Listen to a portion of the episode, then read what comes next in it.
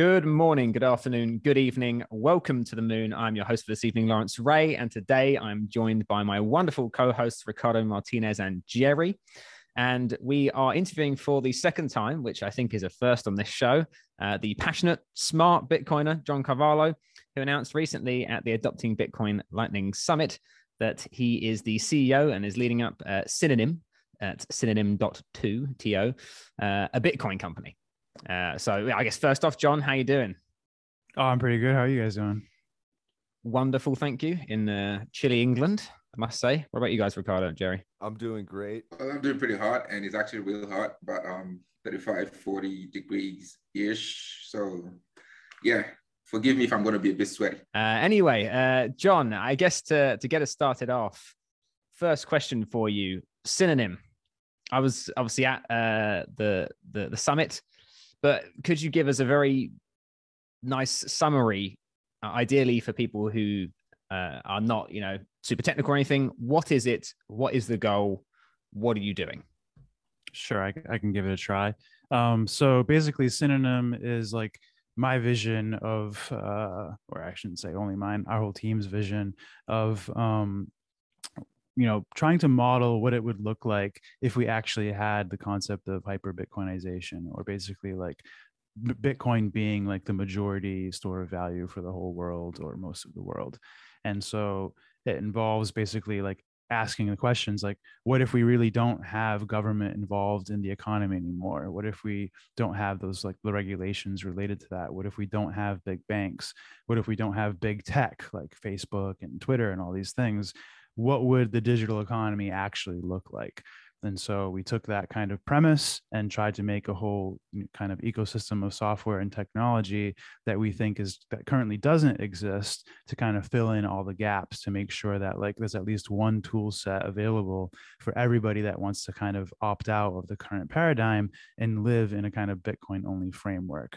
So it's kind of like taking the concept, which I'm sure your listeners will be familiar with, of circular economy, and adding a couple more sort of uh, facets to that concept. And so we have our own concept called the atomic economy, which is basically combining the concept of circular economy, like efficiency, the minimization of conversion, this kind of these kinds of physical concepts, with the concept of a web of trust and a self-sovereign web. And so this basically allows you to kind of reconstruct the web based off of, you know, your own abstract topics that you apply to others. So this is how you decide how you define reputation, you know, who you can trust and who is even in your networks at all. And we're trying to do this in a very interoperable way. Um, so we have a whole series of products, and we have uh, an additional like protocol that we're creating to enable all of this. And yeah, I guess that's that's scratching the surface of what we're doing, basically. John, can you explain what a web of trust is? Sure. Web of trust is basically a concept of, you know, it's a it's a pre-existing um, design pattern, I guess you could call it, in cryptography, where people use key pairs, much like Bitcoin key pairs, except they originally they weren't using Bitcoin key pairs, but our protocol does. Uh, we have our, our protocol that we're working on is called Slash Tags, and we use Bitcoin key pairs because we want it to be, we want to take advantage of the pre-existing, you know, applications that already back up and store Bitcoin key pairs for Bitcoin. Um, Slash Tags doesn't use the Bitcoin blockchain at all. It just uses the same elliptic curve that's used to create keys for Bitcoin. And so a web, a web of trust is basically taking the concept of everybody identifying themselves as a key, which or a key pair, which gives them the capability to like sign proofs and prove that they that they are that key and own that key and hold, have possession of that key. Um, so it's sort of like an authentication method. And then it uses that concept and then allows you to now apply some sort of, you know, metadata to any other key inside of the network or inside of like, it could be a, a centralized database. It doesn't really matter. Um, if you want to like kind of look into a good example, like before there were Bitcoin exchanges, there was a concept called the Bitcoin O T C web of trust. And you can search that right now. The database is still online.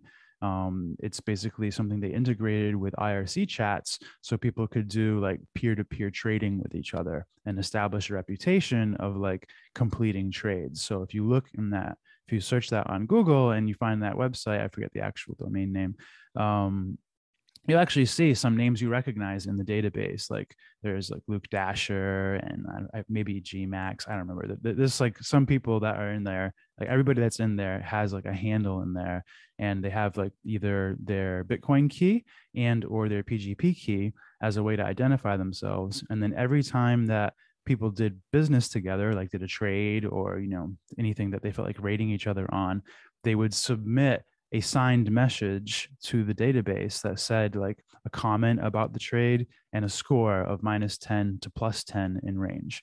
So Web of Trust is just this concept of, you know, using keys to, you know, tag metadata to other keys. And the metadata basically represents some sort of topic and some sort of range.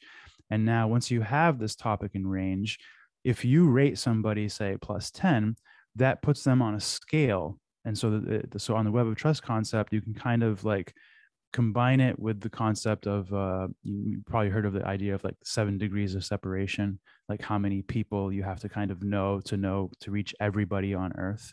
Um, Web of Trust has a similar concept where it weights your Web of Trust based off of distance from you trust-wise. And so the people that you rate highly, the people that they rate highly are now like a second layer of your Web of Trust, because you, you can have some like associative trust because you trust them and they trust somebody else. And the same goes for like negative trust. Like if you, if you trust someone, but they do not trust somebody else, you will now let, trust that person less as well. And you can kind of keep going out in rings in distance of trust from you to kind of use this network as a way to either establish private networks or, you know, who you want to like allow to have feed data from you, or even just establishing like who to actually search for information and trust in the future. And so you can basically filter your Web of Trust and use this filtering mechanism as a way to establish permissions or searches or, you know, uh, networks in general. Yeah, so that that that explanation to me gives gives makes things a little bit clearer as well. So I guess, tell me if I'm wrong here. Uh, my assumption or my understanding from what I've read on, on it and from what you've said yourself um, is that we're kind of looking at an kind of an, an alternative internet that's built on Lightning, kind of, or like a, a separate uh, internet kind of with this Web of Trust that's kind of built on Lightning or, or, or use light using uh, has nothing to do with Lightning. I'll correct you there. Brilliant. Thank you. Okay. First off. Um, but I guess we, uh, we're trying to talk about creating something where people, as you said, can kind of opt out of what we're currently doing, A W S and all these kind of centralized services, into another kind of another sort of form or, or section of, of internet, I suppose, where you've got, and, and you guys are providing services like Slash Tags is like a, a wallet, but it also does more than than that, like allows you to store passwords and things. And and there's obviously going to be more things that you do. Is that kind of right, that you're kind of trying to create this alternative kind of internet, I suppose, to a degree? Is that, there are some semantics there that I probably need to correct, because like the, the internet is just a concept for all of the networks that are compatible with each other. And so it's not a separate internet, because like when people think about internet, they think about like internet access, like an internet service provider. And so we're not going to be like providing a new network for people to connect to in the concept on the layer of the internet. So it would be more accurate to say it would be an alternative web. And that's, and it matches nicely with the word Web of Trust anyway. So you can have the World Wide Web and you can have the Web of Trust separately as separate concepts. Now, they're not incompatible. You can still have World Wide Web websites be accessible through World Wide Web, you know, networking concepts and such, but it's just basically a networking concept. And another probably semantic thing I should correct is like with Slash Tags, um, Slash Tags is not a service, it's a protocol. And so it's open protocol, anybody can use it and apply it however they want to. Um, and even that, even calling it a protocol is a bit of a, uh, you know, it's just for convenience, because it's almost more a method. It's a way of using keys, you know, to do a lot of different use cases, basically. And so once we have built out the use cases for Slash Tags that include like the ability to establish like private networks based on your Web of Trust data, um, then I would be more comfortable just saying it's a Web of Trust. But like there are a lot of other use cases, particularly the ones that we've released so far, that don't even involve, you know, a web per se. And so it, it's more like a method of using keys for authentication. Um, and what's special about Slash Tags is there are other uh, tools that people use for using keys for authentication.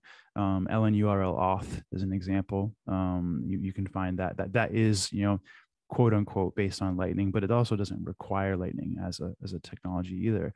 Um, and so what we're trying to do is like make it so not only do you have keys, but you also have this kind of formalized way of attaching metadata to keys. And so basically, anytime you communicate using slash tags, you're also communicating a schema.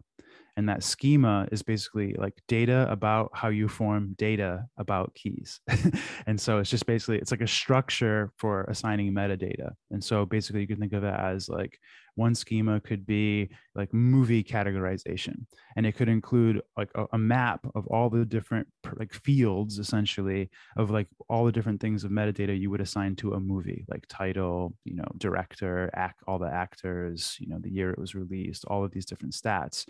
And so if you use this schema and you attached a key to say Frozen two, you could like attach all of the metadata about Frozen two to that key and assign that uh, that file to that key.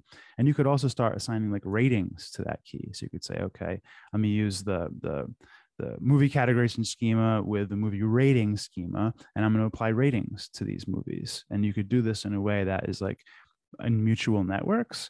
So basically the, the data becomes portable, and it's not part of a walled garden. Like it doesn't get locked into rotten tomatoes dot com.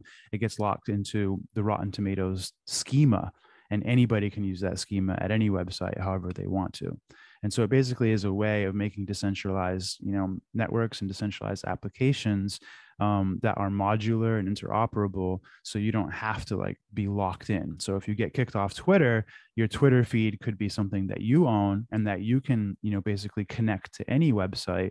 And so you, you getting kicked off Twitter just means that your stuff won't appear at their, their domain name, but it doesn't mean that your followers won't be able to find you somewhere else. Right. Okay. So to me, it feels like, um, what Web three should be, I guess. You know, you hear people talk about Web three and there's all like the Ethereum and, and Solana and all that stuff. This feels like what it kind of should be, which is like modular in design, open source, and, just, and actually decentralized, I guess. Is that kind of, am I am I right there in saying this is kind of like a, a good version yeah, of Web three? Right, that's, okay. that's one of the goals we're trying to do with the company is like, as part, obviously like, Uh, a required goal, if, if we're going to prove hyper-Bitcoinization, we have to also prove why we don't need shitcoins. And so, and, and so the idea here is to show that like with strictly only using the Bitcoin blockchain, you know, no side chains, no altcoins, you know, strictly, you know, using this as a design limitation, can we actually do all the things that Bitcoiners claim we can do? And do we actually not need other blockchains? And we're basically trying to prove that. We're trying to show how Web three has nothing to do with blockchains. It has nothing to do with like native assets. It has to do with like interoperability, you know, self-sovereign web concepts, things like this.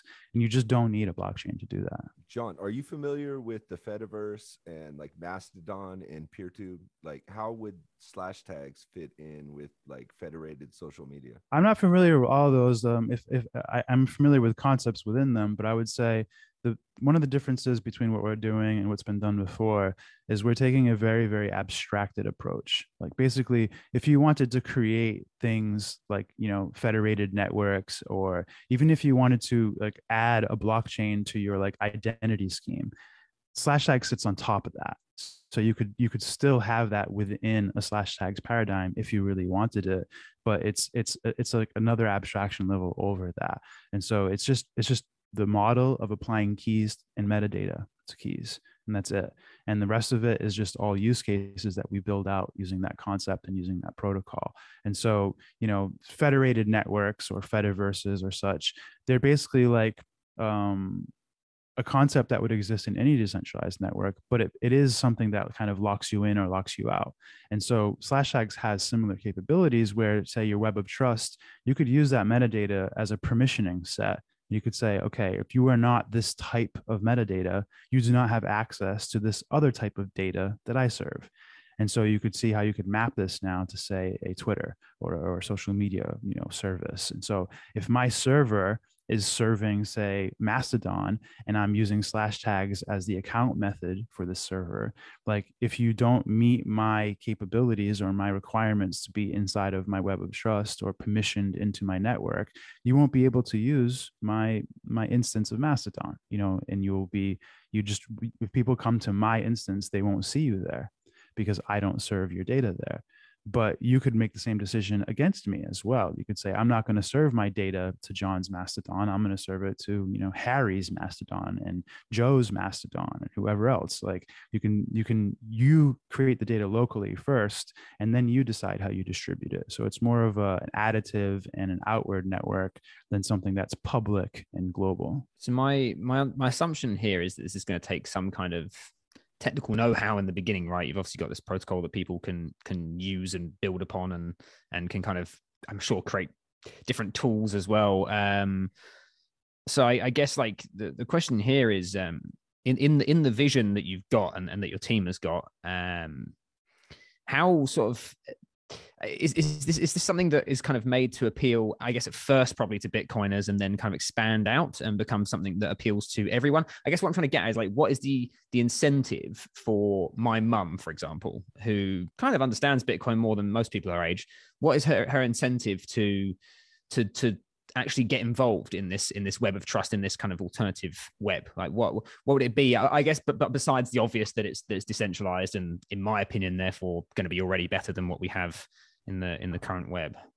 Yeah. So the beginning of your question, you were talking about developers and building things, and then the end you shifted towards end users, like, you know, normies, I guess you could say. Um, so what I'll say is we're trying to address both sides, and, and the way we're trying to address it, and, and some other use cases as well. Um, but the way we're trying to address it is we're not only making a protocol, you know, we're making literally the entire ecosystem. So we're actually going to demonstrate, as we complete each use case with slash tags or any of the other technology that we're supporting, like, you know, OmniBolt and other things we can talk about, um, we're going to demonstrate it by actually putting it into an app to show how you could use this in a way that is user-friendly and gives utility to end users. So for example, like um, the first use cases that we, we, we made for slash tags are slash tags accounts and slash tags contacts.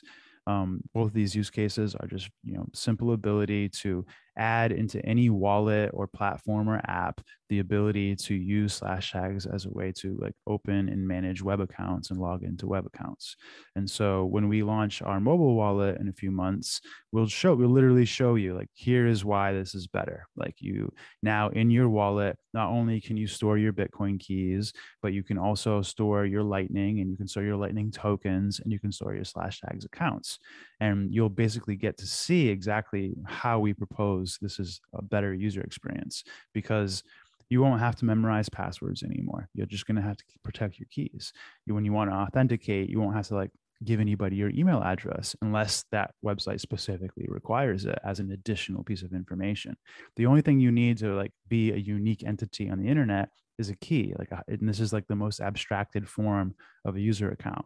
And so we're kind of zooming out a little bit and saying, let's start there, give a better user experience, um, for for logging in and for managing your passwords, essentially, um, and then keep building on top of that.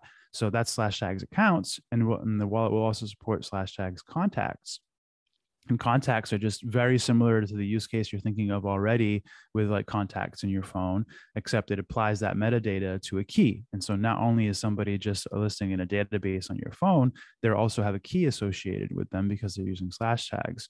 And so now that key, you know, opens up a lot of possibilities because it comes like a digital anchor. Like, you could find them on the slash tags network. That means that they could have a server that represents them.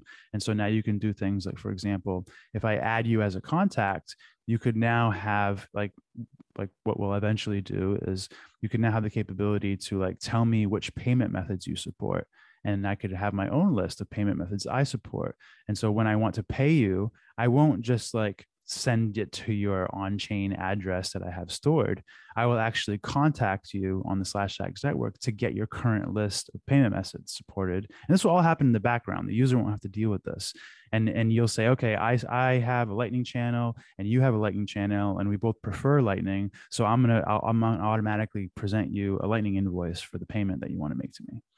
Or if you want to pay me on chain, then I'll say, yes, here's my on-chain address that you can pay me at. And I'll generate an address for you to pay.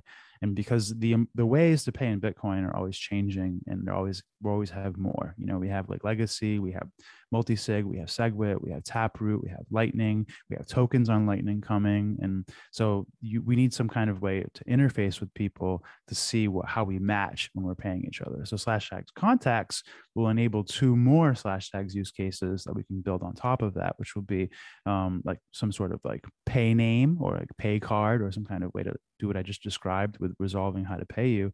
And also um, it'll become like your first step to creating your, your first web of trust. And so while we don't have the web of trust um, features shipped yet, and we're not building private networks out of this yet, you'll already have kind of bootstrapped, you know, your first web of trust by creating your contact list. And so we, we have a very strategic approach to like how we're going to apply the technology, how we're going to demonstrate the technology, and how we're going to include it in actual end user applications to demonstrate the utility of it. Um, Carvalho, I have a, you know, rather pretty, um, I want to say philosophical question, but um, the idea behind Synonym is based on the conviction or belief that um, Bitcoin would, you know, based on hyper-Bitcoinization and the belief that, you know, Bitcoin is going to, you know, take over the um, monetary policy, you know, globally.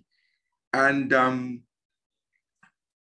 I believe that, but to many people that may seem a little bit, you know, idealistic. And um, do you, I, would you, what would you say to people who feel that um, Synonym might be kind of like a niche protocol similar to um, Wasabi, CoinJoin, or even B T C Pay Server, where it's just a, it's just like basically um, used among um, people who are Bitcoin centric, who are within our echo chamber, for lack of a better word?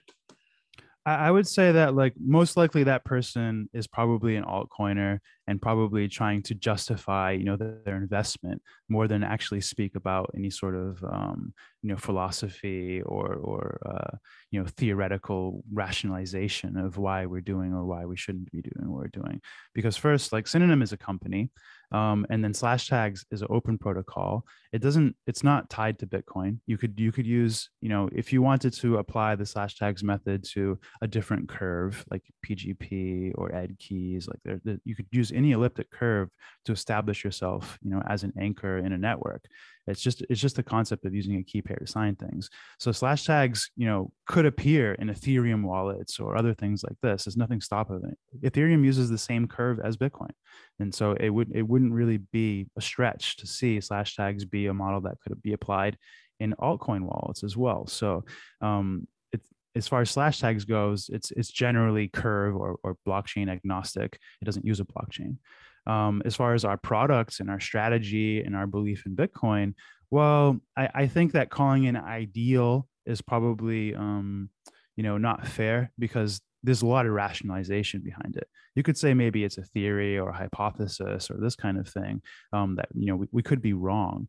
But it doesn't require all the altcoins dying or even fiat dying for this to work or be useful to a lot, to a lot, a lot of people. And Bitcoin is already like the majority, you know, cryptocurrency right now, and it always has been.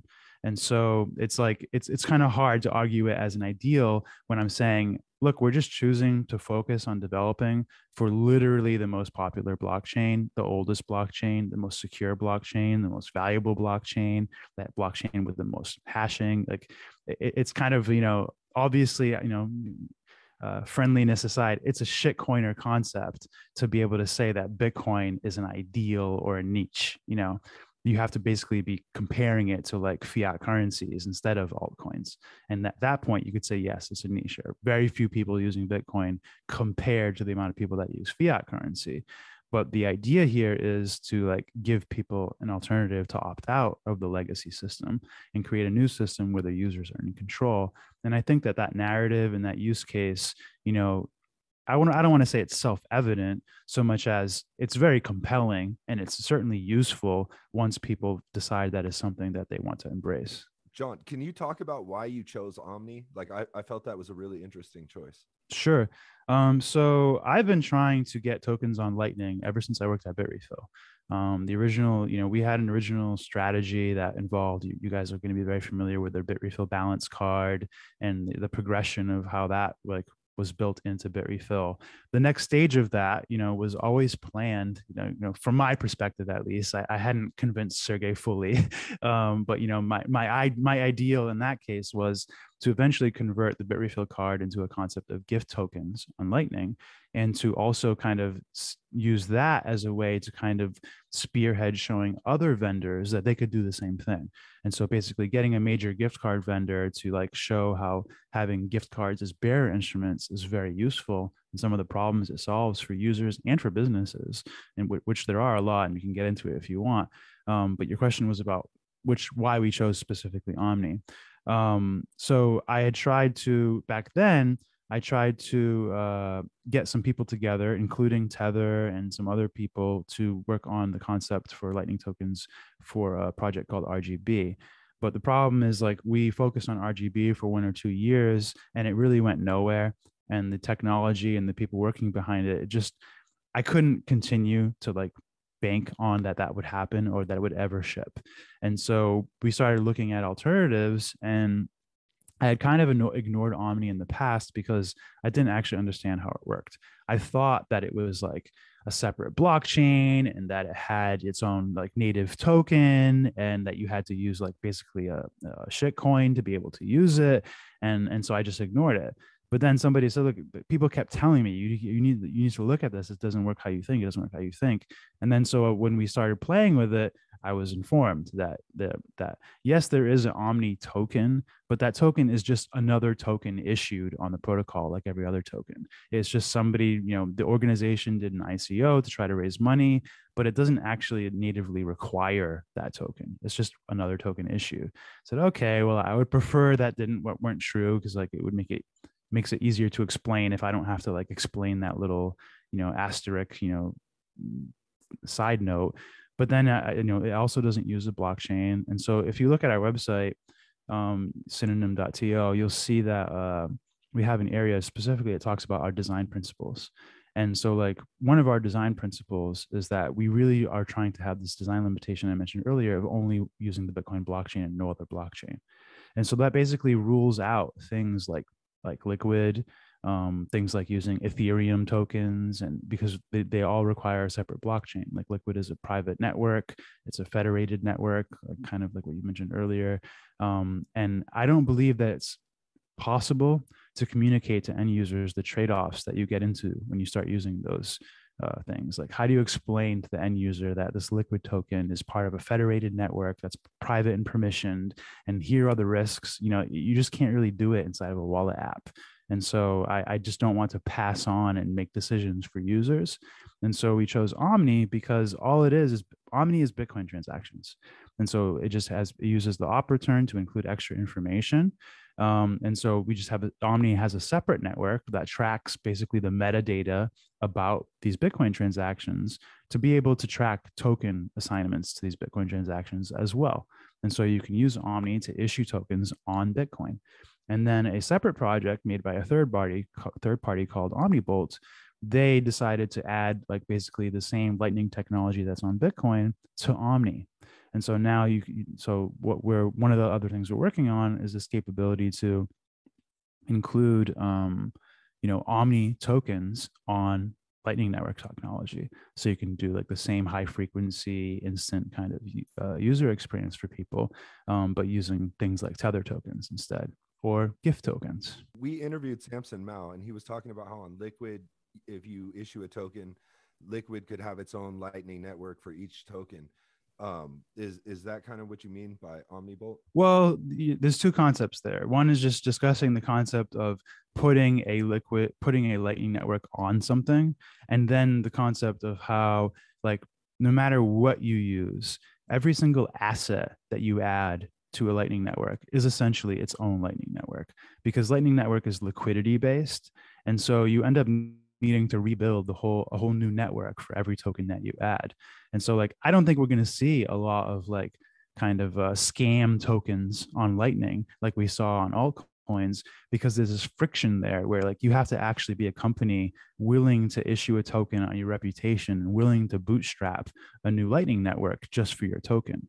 And so it's a, there's a little bit more of a overhead and a little bit more of a, of a hill to climb to make your token actually be Lightning compatible in a meaningful way, because you need to actually serve Lightning channels and sell them to people and start building out that network somehow, which gets into our BlockTank product, um, our L S P product, which, which we could talk about as well. And like I said, the other part you mentioned is just putting a lightning, a lightning network technology on top of a blockchain. I mean, you could theoretically do this on top of any blockchain. And so Liquid is its own blockchain, but, but like I mentioned earlier, it is a private blockchain. You have to have permission to be able to use it. There are special rules for who gets to govern the blockchain.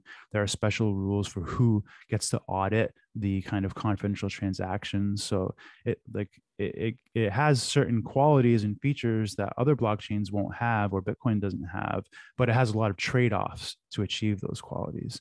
And so, like I said, like, yes, you can put Lightning on Liquid, but now you have Bitcoin, and then you have converting your Bitcoin into a private network and putting it in custody so you can get liquid Bitcoin. And then you have, now you have your liquid Bitcoin and tokens, and now you put a Lightning network on top of that. And this is all separate from the existing Lightning network. And so now you have like two Lightning networks, and, and OmniBolt has the same problem as far as being a separate Lightning network. Every asset you issue does, but, but this is a separate network. Whereas now, like, we can combine, you know, with the OmniBolt stack, we already have Omni that's literally on top of Bitcoin. It is not a private network.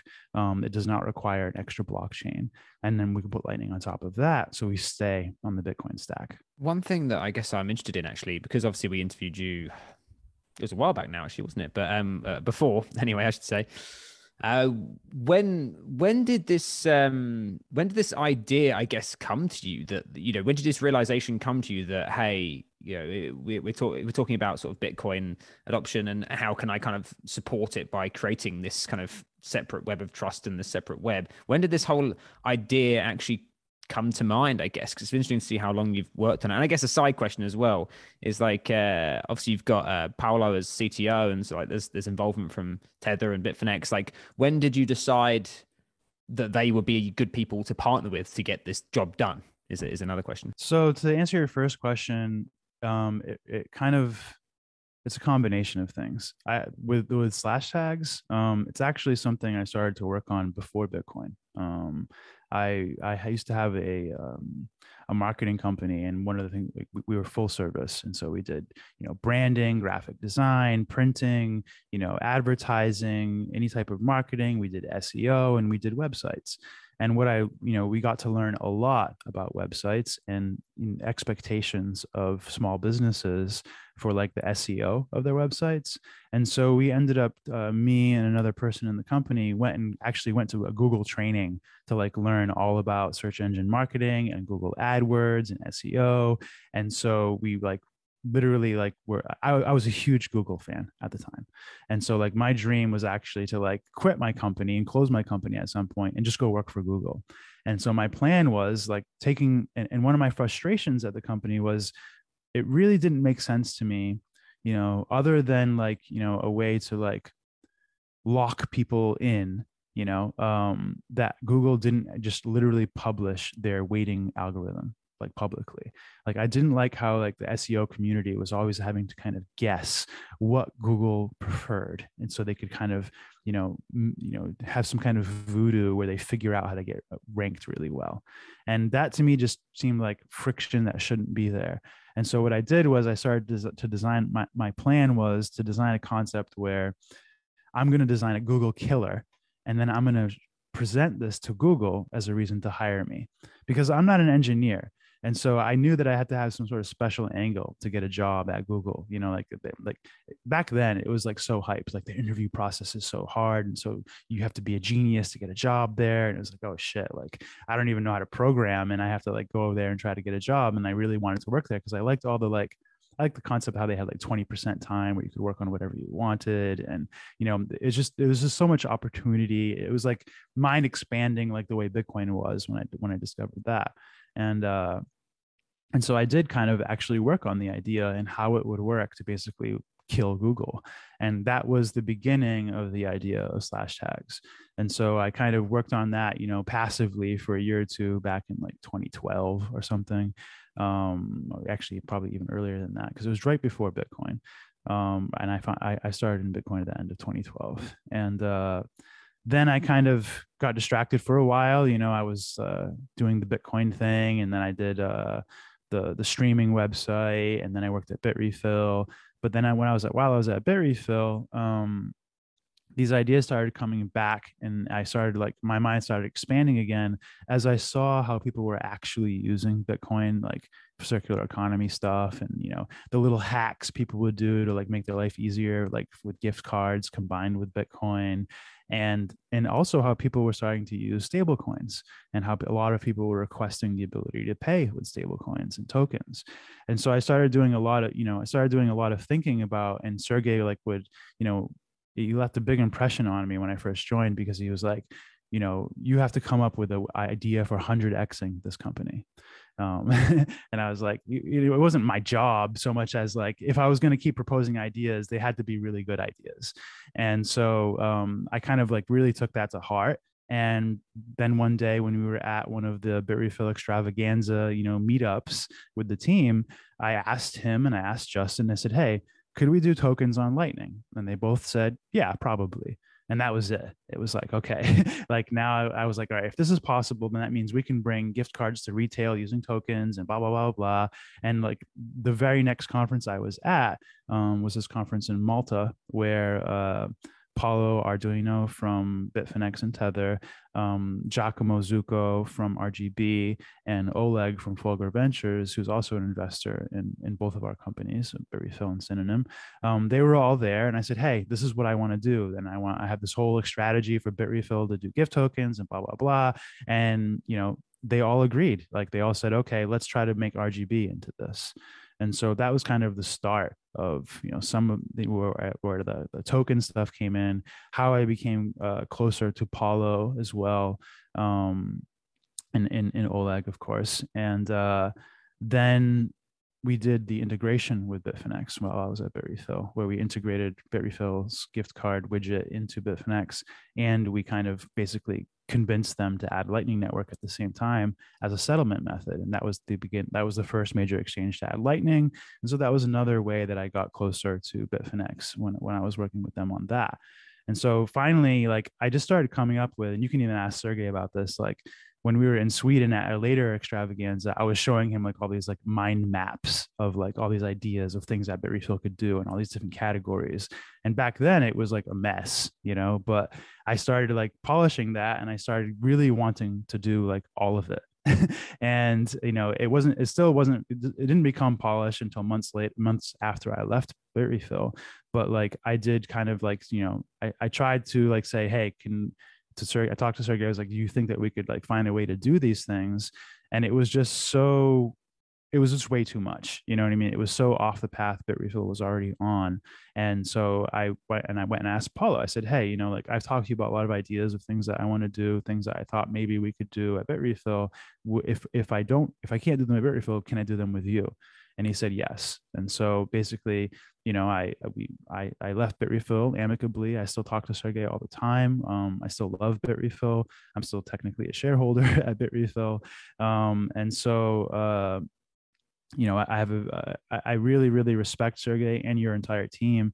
And so, I, but I did leave so I could do something, you know, much, much more, uh, I don't know, ambitious, I guess you could say, which is a, a word a lot of people like to use, which is sometimes an insult and sometimes a compliment. Um, but, um, and, and I spent a few months basically just designing this, uh, this company, what the product stack would be, and trying to address this like hyper Bitcoinization problem. And what I came up with is that, you know, I could figure out the stack of apps and tech that we could use to kind of fill all the gaps for the circular economy. But there was this whole subset of use cases that were missing. And it was basically that Google killer idea. It was like, how do we attach metadata to things and put, you know, search algorithm in, into the hands of the user instead of the hands of like Google or, or a master, you know, website. And that kind of became the foundation of the concept for slash tags. And we wor- we worked with a team called um, Hyper Division. I think they're changing their name now, though. Um, and they helped kind of make a few, one or two different versions of slash tags. Um, and they kind of weren't exactly what we were looking for. And then we landed finally on, on what we have now. And so, yeah, that's a long rant, but that kind of, I think, mostly answers your questions. It definitely does. And I appreciate it. Uh, and it kind of, because I, I remember the announcement, I was like, oh, I wonder like why and how the whole Bitfinex thing came about. Because obviously it just, it hadn't really like occurred or made much sense to me, but that obviously clearly gives me a lot more understanding and background as to like where this idea has come from as well. And that kind of, technically it's kind of somewhat been decade plus in the making to a degree, right? Like, as you said, in some ways. And also, like, a lot of people think that, like, a lot of people take a, a first glance at what we're doing and they say, oh, it's a Tether company and they're doing tokens on Lightning. It's just all about Tether. But that's actually like that. That's why I tell that story, is because that that token was like a side, the token on Lightning stuff was like a side goal that I had since I was at Bitrefill. And that just only what that just only made everything else complementary. Like, Paulo's interest in this company has very, very little to do with the token stuff. It had, you know, he is very, very interested in seeing like the self-sovereign web kind of concept. He was already working on some things. Like he, he was friends with the Hyperdivision guys and working with them on projects before I arrived. And so they were already trying to figure out how to apply things like decentralized, you know, storage and, and these kind of networking concepts before I even arrived. And so it was all complementary. Like, that's why that it all gelled together. And the white reason why it was so easy for me to kind of transition and con- and can convince these companies to do this um, was that they were already wanting to kind of pretty much go in this direction anyway. Yeah, I was, I was just saying, I can understand why why Bitrefill didn't go with this idea, because obviously it doesn't really, as you say, it doesn't really gel with what the... the it's a totally different kind of yeah, business. Yeah, it's just... Like, one of the kind of clutch hinge things that made it was that w- this vision that I'm doing... Re- requires building a wallet like that. Mm-hmm. Like, you have to have, be ready to like build a new wallet, build a new user experience in that wallet that includes a bunch of other things that haven't been done before. And that is a huge gap to go from being like Bitrefill e-commerce to being like a software, you know, app building company. Yeah. And so I have a feeling that you guys still will end up building a wallet someday, but, um, you know, maybe it'll be more like, you know, combined with the app and that kind of thing. Uh, yeah. Um, John, so um, you've been, prior to launching Synonym, you've been working on this for two years. What would you say were your biggest challenges, and what are currently your biggest challenges, you know, building this massive ecosystem? That's a good question and a rare question. Um, I like to talk about this kind of stuff. That's why I have um, my own podcast called The Biz, because I people don't talk about like how business development works, how, how strat, you know, anything to do with strategy. It's never part of the conversation. And I think that like one of the first things I noticed when I was doing this is everybody acts like they know how to do this. They, everybody acts like they know how to do a startup. They know how to do a Bitcoin startup. They know how to raise money. They know, like, it, it, they just talk about it like, oh, I've known, always known how to do this. But there's no there's no rules there. There's no like reference that you can read that tells you the way to do specifically like making a Bitcoin company.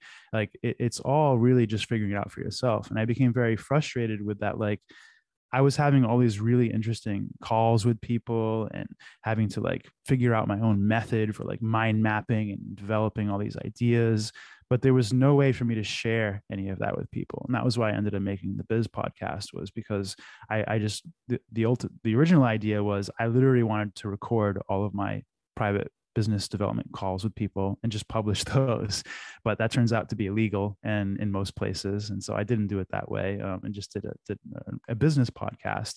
But um, yeah, so the first challenge was just kind of like, like, discovering everything in the dark, you know, just figuring out how do I go from having no company to having like a vision and, you know, a product, you know, plan, a roadmap, and, and, you know, employing people, getting funding, everything like that, you know, signing contracts, negotiating term sheets, and all these things. Like, they're different every time. And there's that, don't let anybody tell you that there's a certain way that everybody does it, because there are no rules to any of this. You just do it how you want to, and you make everybody bend to what makes sense for you. And you just have to make sure that, you know, what you're asking for does make sense, that you have rationalized it and researched it. Um, another challenge was having to do a lot of research. Like, when you're doing like decentralized web tech, it's like endless, endless research. It goes back decades. And so like to make sure you're not making something somebody already made, that you're not like neglecting to leverage something somebody already made and, you know, making mistakes, because, you know, I like to say that the decentralized web kind of industry is just riddled with failure. Like nobody other than maybe like Napster, BitTorrent, you know, things like this, like nobody has ever had successes with like getting people to use keys. Nobody has had successes with getting people to like be responsible for their own data. People don't even host their own email anymore. You know, like everybody just uses Gmail. Even businesses use Gmail. Like it's like the the self-sovereign aspect of the web as a culture is basically gone. Um, and we have to try to figure out a way to revive that and justify reviving it, like with actual utility and use cases and incentives for people to stop doing what they're doing and do something else, which is not easy. Um, sorry, what was the second? You, you, those are some challenges. I mean, I, I could keep going, but there was a second half of your question. What was it? Um, what are your current challenges now? Right now. Oh, the challenges now. So one of the reasons, one of the big reasons why we even announced the company when we did, because we're still not done with everything. Like I, I would have stayed in self self mode another year. But one of the big challenges is that um, it's very, very difficult to recruit while you're in stealth mode, because you have no reputation, you have no like hype about you, you have no website, you know, and so to go out and try to recruit people, it was basically like me on Twitter, linking people to my Medium blog and having a job listing there. And that, that that's pretty difficult to like find good people, although we did get really lucky, and I am actually really happy with the people we have on the team right now. And so um, it wasn't so bad, because at least it was people that like already were like associated with my Twitter and followed me, or knew people that followed me. So there was like kind of like a web of trust already.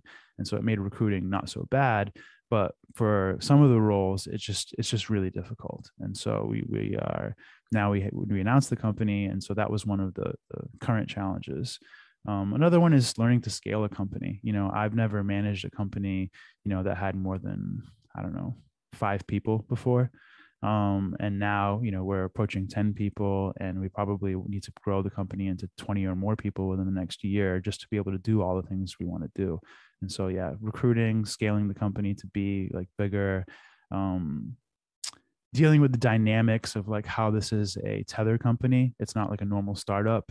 And so we're kind of like a mixed company with Bitfinex and Tether. And so we like share resources. Like we have, you know, we use the legal, we don't have our own legal team. We use their legal team. We use Bitfinex's H R for things and things like this. So it's like, um, navigating this kind of newly designed sort of company setup was also another one. Um, I saw a tweet of yours, and um, I know you mentioned that, you know, you've had lots of support from, you know, um, just like you mentioned, you sharing resources with, you know, Tether, and had support from Paulo. But on the, you know, how much support have you gotten from the wider, you know, Bitcoin um, ecosystem? I saw in the tweet where you said you just, you, uh, that was on the seventeenth of November. You said you were disappointed with some of your peers, and um, you know, that probably your what you're launching is might conflict with some of their interests and investments. And um, has this, would you say the support from the wider ecosystem has been underwhelming? And um, I know you might not want to mention names, but um, what really happened in, in that particular, you know, scenario? Sure. I mean, that was a particular moment. I would say overall, the support has been pretty great. Um, people have been very positive. Um, I don't know. We went we went from zero followers on our on our company Twitter account to four thousand in like one week. Um, I'm I'm happy with that. You know, it's, considering how early we are, it was it was pretty good. Um, we got a lot of great responses, like, you know, some coverage in different, you know, Bitcoin and crypto news websites, and some podcasts and things like that. Like overall, I'm, I'm happy with the reception. Um, but that specific tweet that you're bringing up, that was a specific moment where there were like two or three people that were kind of, they had an initial like reaction to our announcement and things like this. And I don't know if it was like the threat of competition or things like this, but those few people, and I won't name them, um, I was surprised, because there are people that I've known for years and that I've always been able to have like, you know, pretty great discourse with. And so I noticed that their discourse in reaction to some of the things we were doing was a little bit emotional, a little bit biased, and I should have expected it, but I didn't. I, I hadn't thought about it beforehand and how that might happen. After it happened, I, I kind of rationalized it and it made sense as to why it happened, but just generally, like, it's like what I said in the tweet, like, when you have your own like Bitcoin company or any company, any startup or anything that you like basically put your, not just your time into, but like, you know, your creativity and your heart into, it's basically your baby. Like this company, whether, even though I'm not the majority owner of this company, it's a Tether company, I consider it to be my baby. And I'm sure that other people consider their companies to be their baby, or specific technology or, or products that they've built within their company to be their baby. And, you know, when you start seeing other people like kind of compete with your baby, you know, your first instinct is not to collaborate. It's not to expand your mind. It's to kind of like protect yourself. And so I think that, you know, at least rationally explains some of the behavior. And I think we would all do the same thing in the right situ- in certain situations. It's just a human natural behavior, I think. Um, but I do wish, and I, and I would like for the Bitcoin community to be more open-minded about collaborating. Um, and I have a bias for that as well. Like the, the vision we have and the stuff we're building, it requires a lot of adoption. Like we need like, the whole world to adopt slash tags. We need all of the Bitcoin community to support and adopt, you know, like tokens on Lightning. Like this is all, all of this requires a lot, a lot of bootstrapping, a lot of adoption, you know, a lot of like learning technology and things like this. And so we need support. And so I, my philosophy about things has always been like, what I learned is, people always just say, oh, don't tell people your ideas. Don't share your product ideas. Don't tell, you know, that they're going to steal them. And what I learned is that basically the opposite is true. Like the more you share your ideas, you know, and the more unique and the more creative they are, the more likely they actually come true. That's just been my experience. Once in a while, you get people kind of steal a thing here or there, or mimic a thing, or, or ship a thing before you ship it or whatever. But like the amount of that is so small in comparison to just like actually just sharing everything with everybody, that I, I really, really believe in it now. And I'll go so far as like, for example, like I mentioned the BlockTank product we have earlier, that's like a server product that is going to be something that we monetize. Most people would never open source that kind of thing, but we will open source it. You know, we'll, we'll get a head start on ourselves and, you know, make sure that it all works well and get a few customers into it first. But I, my philosophy is that like, if we open source that, that we might get everybody else that needs that kind of product and or wants to offer that kind of service contributing to that code and making it better for everybody. And I just really believe that like we have to have a new way of thinking with Bitcoin, because Bitcoin kind of like mitigates middlemen. Like we just don't need middlemen as much as we used to. And so being a middleman is just not as useful as a service anymore. And so you have to actually pro- provide an actual product or service that people need. And so we might as well get used to open sourcing like public resources and public needs and common software, because I think it'll just be better for it. On Marty Bent's podcast, you mentioned that you are focusing on building um you know, like the core products of Synonym, and you had a call to action to other developers to kind of build out the rest of your idea. Um, what are the core products that you guys are working on? Sure. So first we'll, we'll have um, kind of the thing that's been the most work, which so far at least has been our, our wallet. Um, we will have a mobile wallet and a Chrome or, you know, browser extension version of the mobile wallet as well. Um, and we've been working on that for a while, and that mobile wallet will include Bitcoin, Lightning, tokens on Lightning, and slash tags accounts and slash tags contacts. Um, it also includes a few other little things in there of like how we think, you know, we can improve the user experience for Bitcoin and for Lightning. Um, we kind of rethought the whole user experience for a Lightning wallet, and, and by integrating that with the next product, which I'll describe, which is BlockTank. Um, BlockTank is a Lightning service provider. It's basically a server. You can think of it a bit like the Thor service at Bitrefill. Um, so basically, we'll also have a web widget that you can use to buy channels, you know, as the public. Um, you'll be able to choose like the local capacity, the remote capacity, and how long you want the channel open. And then we'll price that based off of uh, Bitfinex's, you know, lending rate for Bitcoin um, on the Bitfinex exchange. So basically, if you'll be able to like rent liquidity of Bitcoin, you know, inside of Lightning Channel, and it's it's a very very reasonable rate, and but we're kind of using that as a you know a way to gauge the the rate of you know uh, locking up Bitcoin into a service. Um, BlockTank will also have an, uh, it does have an A P I. We'll release BlockTank formally within a few weeks, probably. Um, but it'll have an A P I service so you can integrate the server with any platform. So if you wanted to say, give your users of your own wallet, not, not our wallet, the ability to do the same user experiences as our wallet, you'd be able to do that by integrating with BlockTank A P I. You'd be able to do it, um, basically offer the same kind of channel configuration, channel management services that we have um, for our own wallet and our own products. You'll be able to do that in your own platforms and in your own apps as well. And so BlockTank is just going to be where we build out, you know, this ability to uh, sell, purchase, you know, uh, automate, manage any type of channel things you need as a service. Um, so we have the wallet, which I didn't say the name yet because we're still in, in legal kind of registrations with the name, but we do have a name for it. Um, we have the wallet. So we have the BlockTank L S P. We have Slash Tags, which is kind of the, the web of trust protocol. It kind of brings everything together and has many, many different use cases that we'll release over the next year. Um, and we'll also integrate that into all our products. And then we have our web platforms, which one of them will be a publishing platform, um, which will basically show how you can use Slash Tags to actually kill Google and actually, you know, replace existing publishing platforms where you control your content, you monetize your content in many ways. Um, we started to kind of tease some of the ideas with our other product, which is the Biz podcast, where they have this crowd wall concept for how you unlock the content. Um, so we, we want to have that kind of thing in our publishing platform, which is why we never open sourced the Biz website, because I didn't want people like installing and adopting just the simple podcasts, you know, website with one payment feature when we're already trying to build a full fledged content publishing platform. So you could kind of think of it as a mix between like Google and WordPress and Medium and, you know, any, any podcasting platform. It's just basically going to support every content type you would need and every monetization type you would need.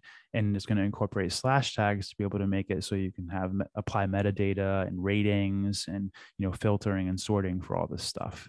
And then the final product we have is uh, it's kind of a two-part product, which I won't detail too much because it is kind of a unique design and I don't want to leak it much yet. um, and, and it's kind of far away. Um, but we have a uh, basically a decentralized social media, like a Twitter killer kind of thing that we've designed that we're really happy and proud of. Um, but it's going to take a while to build it out. We need to build out some of the features of Slash Tags first, et cetera. Um, but yeah, that's, that's, that's the whole product stack. Um, of, the, of the stuff that we're building and shipping. Um, and then just as a side mention, I'll mention like as an underlying technology that we also support, we use this, this protocol called HyperCore. Um, and that is used within Slash Tags, and it will be part of how we build out um, the publishing platform and the decentralized social media platform as well. But HyperCore is basically a protocol. It's very similar to uh, BitTorrent, except it's got, you know, uh, more cool modernized features, you know, for, for current times. And one of the one of the more interesting aspects of it is the files that are, are made out of append-only logs. And append-only logs are sort of like databases that um, function a little bit like a blockchain. Like you can't change the past and you can prove it. And so these append-only logs are also locked by key pairs, and all of the content within them is content addressable with key pairs as well. And so it just, you know, I won't rant too much, but this basically opens up all of the kind of decentralized storage and Oracle concepts and, you know, abstracted encrypted storage and all these kinds of use cases that people kind of have wanted for a while, and allows us to kind of do true decentralized social media and, and the other stuff that I've talked about.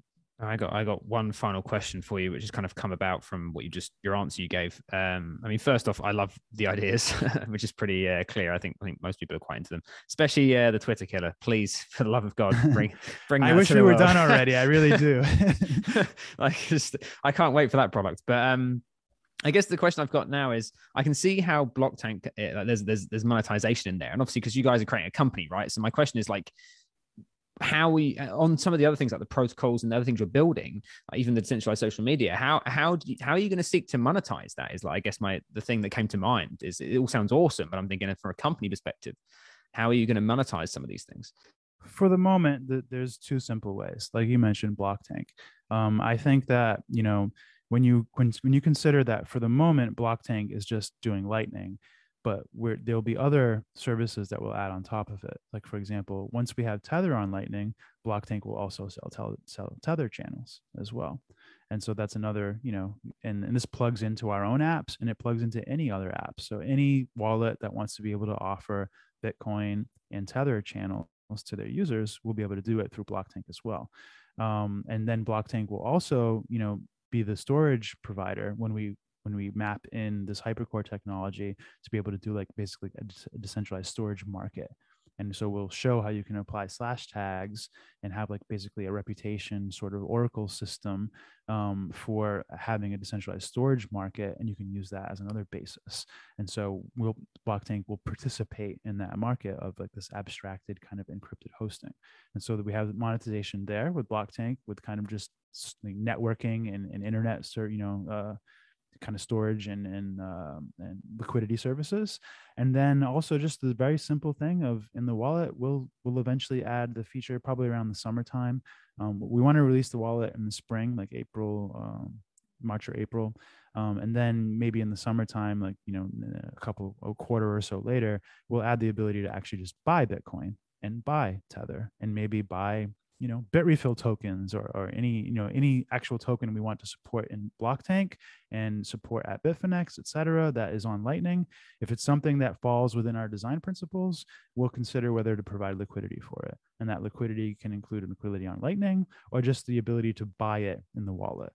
And so eventually you'll have the capability to, you know, uh, make an account in the wallet, K Y C if necessary for the amount that you're trying to buy, and just sell Bitcoin and Tether to people. Understood. That makes a lot more, uh, yeah, it makes it clear to me. So that was just one question that, you know, came to mind. Um, and I think I, it's okay. Like, like, sorry, but uh, no, go ahead. Go ahead. Like I, I didn't mention monetization for like the publishing platform or for the social media platform, because in my opinion, there is no honest way to do it. Like we could do like scammy things, like have like a native token to the to the platform, or you know, uh, you know, take a cut of everything everybody does some weird way, like.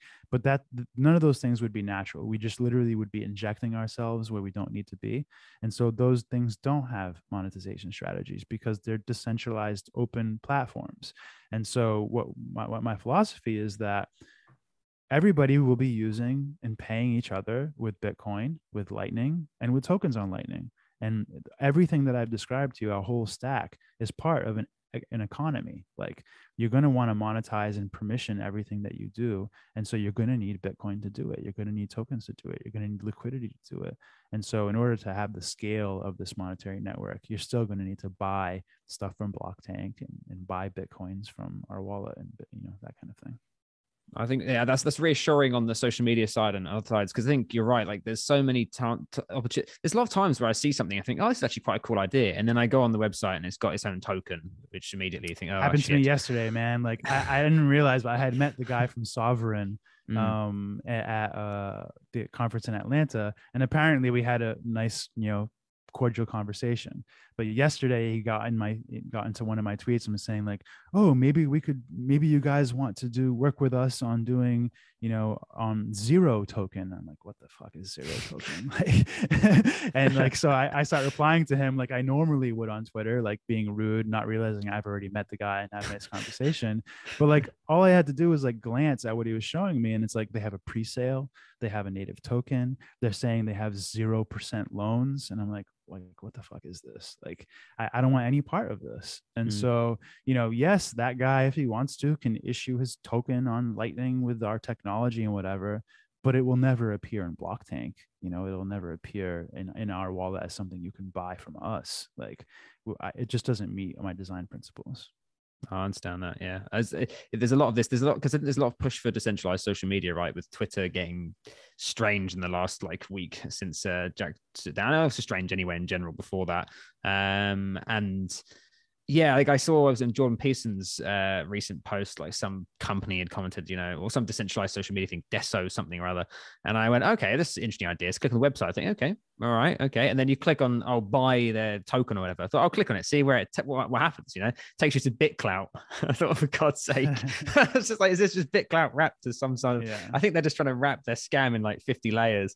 And I thought, okay, well, you know, it's pretty disappointing. So yeah, I, I, I trust. Sometimes I'll tell you it's relieving also, because like, while there's nothing quite exactly like slash tags that I found, I have found some things that are somewhat similar. Like they, they cover some of the use cases we're trying to do. But when I see that they're going to like add a token to it, I'm like, whew, good. They're not going to be real competition. Yeah. That's true. Yeah. No, I, I like, like it. I think, I've yeah. seen a I've seen lots of, you know, social media, decentralized social media. Uh, I'm not sure if they're really decentralized, but I think these ideas have been, you know, coming up, you know, for a while. We've been hearing noises here and there. I think Steemit was one of those who said they were actually decentralized social media for, before they actually, you know, went crashing down. In your opinion, what, what, what, John? This is for you. What do you think, you know, is the biggest challenge to creating the decentralized social media? You know, a Twitter killer. What do you think you're actually doing different that you're convinced will succeed? This might sound a little weird, but I think the biggest difference is, like, we are, we were in our design process, we were incorruptible.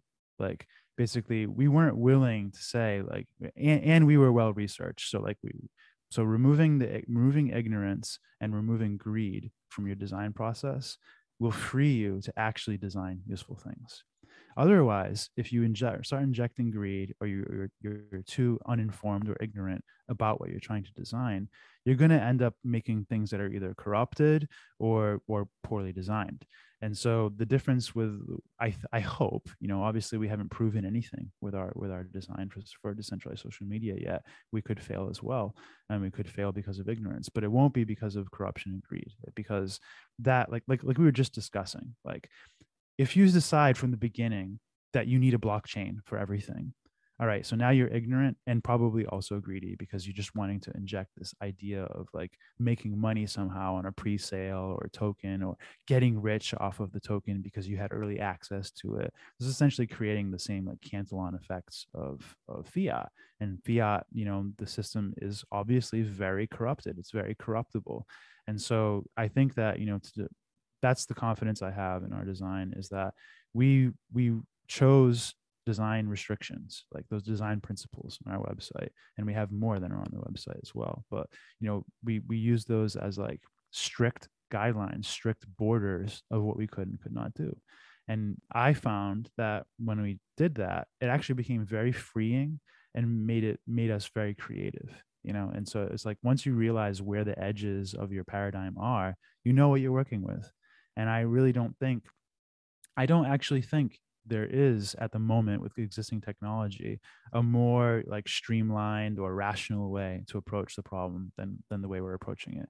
Like, for me, it all made sense because it made sense as primitives. It's not because like, you know, we, we want people to do what we think is cool or what our friends do or whatever. It's because I literally could not find a better way to do it. And that's the way I think you should design things like this. Well, I, I uh, there's there's a lot of things I want to ask, but I'm also aware that we're running pretty pretty long, so we should probably wrap it up. But maybe that means there's a third podcast in the in the future. Who knows? Anytime, um, man. Anytime. Always happy to. Yeah, it's been it's been awesome to to have you on, and um, I definitely think that my understanding of uh, Synonym and, and and your plans and intentions is is a lot clearer. Um, so I think that's good news for me, and also for the listeners as well, who will hopefully be be hearing about that. Um, but yeah, I, I guess just uh, thank you so much for joining, and also thanks uh, you guys for for co-hosting as usual. Uh, is there any kind of final words you wanted to say? Any kind of um, promotion? Obviously, we said synonym dot to is the is the website. I think it's underscore to for Twitter. Synonym underscore to for Twitter. Is there anything else yes. that you wanted to say? Uh, just generally, like I, I want everybody to understand that I do appreciate that this uh, this vision and some of these designs and products are, we're making a lot of claims. We're being very ambitious. Some of it is overwhelming or confusing, or, you know, asking a lot of people to try to digest. I would just say, you know, just put a little bit of faith in us, show us a little bit of support, and we'll pay it back like tenfold. You know, like I just, I, I really am trying to be as genuine as possible to try to help Bitcoin and help Bitcoiners. And that is my priority above everything. Um, and I think it's our whole team's priority. Like everybody on our team, like kind of feels the same way and has like very similar like principles and things like this. And so everything is very principled, very rationalized. And so I would just say, if you encounter something that you think maybe doesn't make sense or you disagree with about what we're doing, just try it on and ask questions and, and we'll try to explain it. But in the meantime, like also, you know, remember that even though some of this is a bit much, that we are going to take the time to show it to you, like in an app. We're, like everything we're doing, we will demonstrate it. And so it's not going to be only that I'm hoping everybody builds stuff with it and expands their minds and does stuff without us. I, I also want them to be reassured that we're literally going to take the time to show you exactly how to do it and exactly what's possible within applications. And we want everybody to adopt it and copy everything we're doing and compete with us as hard as they want to, because I think that's the, the, the path forward. Um, as far as promotional stuff, I would say, you know, the website, synonym dot T O, uh, the Twitter is synonym underscore T O, the, um, the biz dot pro is the website for the podcast. Um, and then, yeah, just keep an eye out for our products. We have BlockTank, we have Slash Tags. Please, like if you're a dev or somebody, like play with it. Um, we also have the OmniBolt JavaScript library ready for any devs that want to start playing with tokens on Lightning early. Um, but that technology is currently being audited. So, you know, come spring, we'll have a lot more stuff to show and a lot more uh, stuff that you guys can kind of analyze and play with.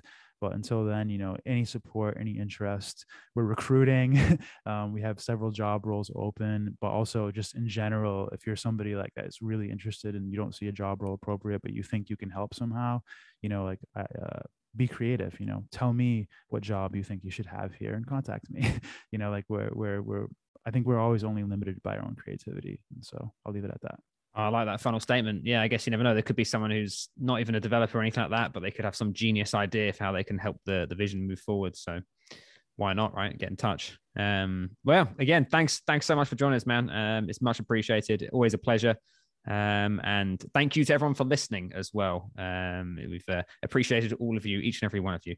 So everyone have a lovely day, week, afternoon, year, month, whatever, uh, whenever you're listening, uh, and take care and keep on buying Bitcoin.